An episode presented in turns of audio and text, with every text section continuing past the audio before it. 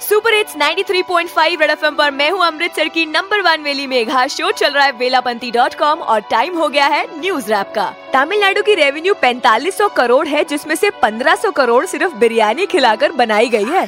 1500 करोड़ की बिरयानी खिलाई रेसिपी इसकी हमें क्यों न आई?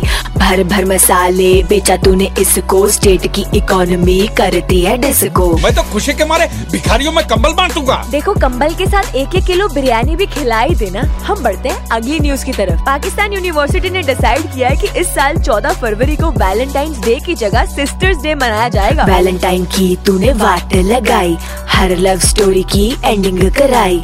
प्यार से इतना जलते क्यों लाला? तुम्हें भी मिलेगी तुम्हारी मधुबाला। जिसका भाई मजनू उसकी बहन किसी न किसी की लैला तो होगी। तो इस चक्कर में लैला मजनू को भाई बहन थोड़ी ना बना देंगे। हम बढ़ते हैं अगली न्यूज़ की तरफ़। एक रिसर्च के हिसाब से देखा गया है कि इंडिया में बुज़ुर्ग सबसे ज़्यादा फेक न्यूज़ पे यकीन करते हैं। हर खबर पे ये करते यकीन। अफवाह को मानने के है ये शौकीन। बुज़ुर्गों को हर चीज़ लगती है सच। उसी चीज़ पे फिर करते हैं शक। सारे मिलके हमको पागल बना रहे के बच्चे। तो वही तो कह रहे हैं, अगर पागल नहीं बनना है तो थोड़ी बहुत रिसर्च कर लिया करो। सुपर इट्स 93.5 थ्री एफएम बजाते रहो।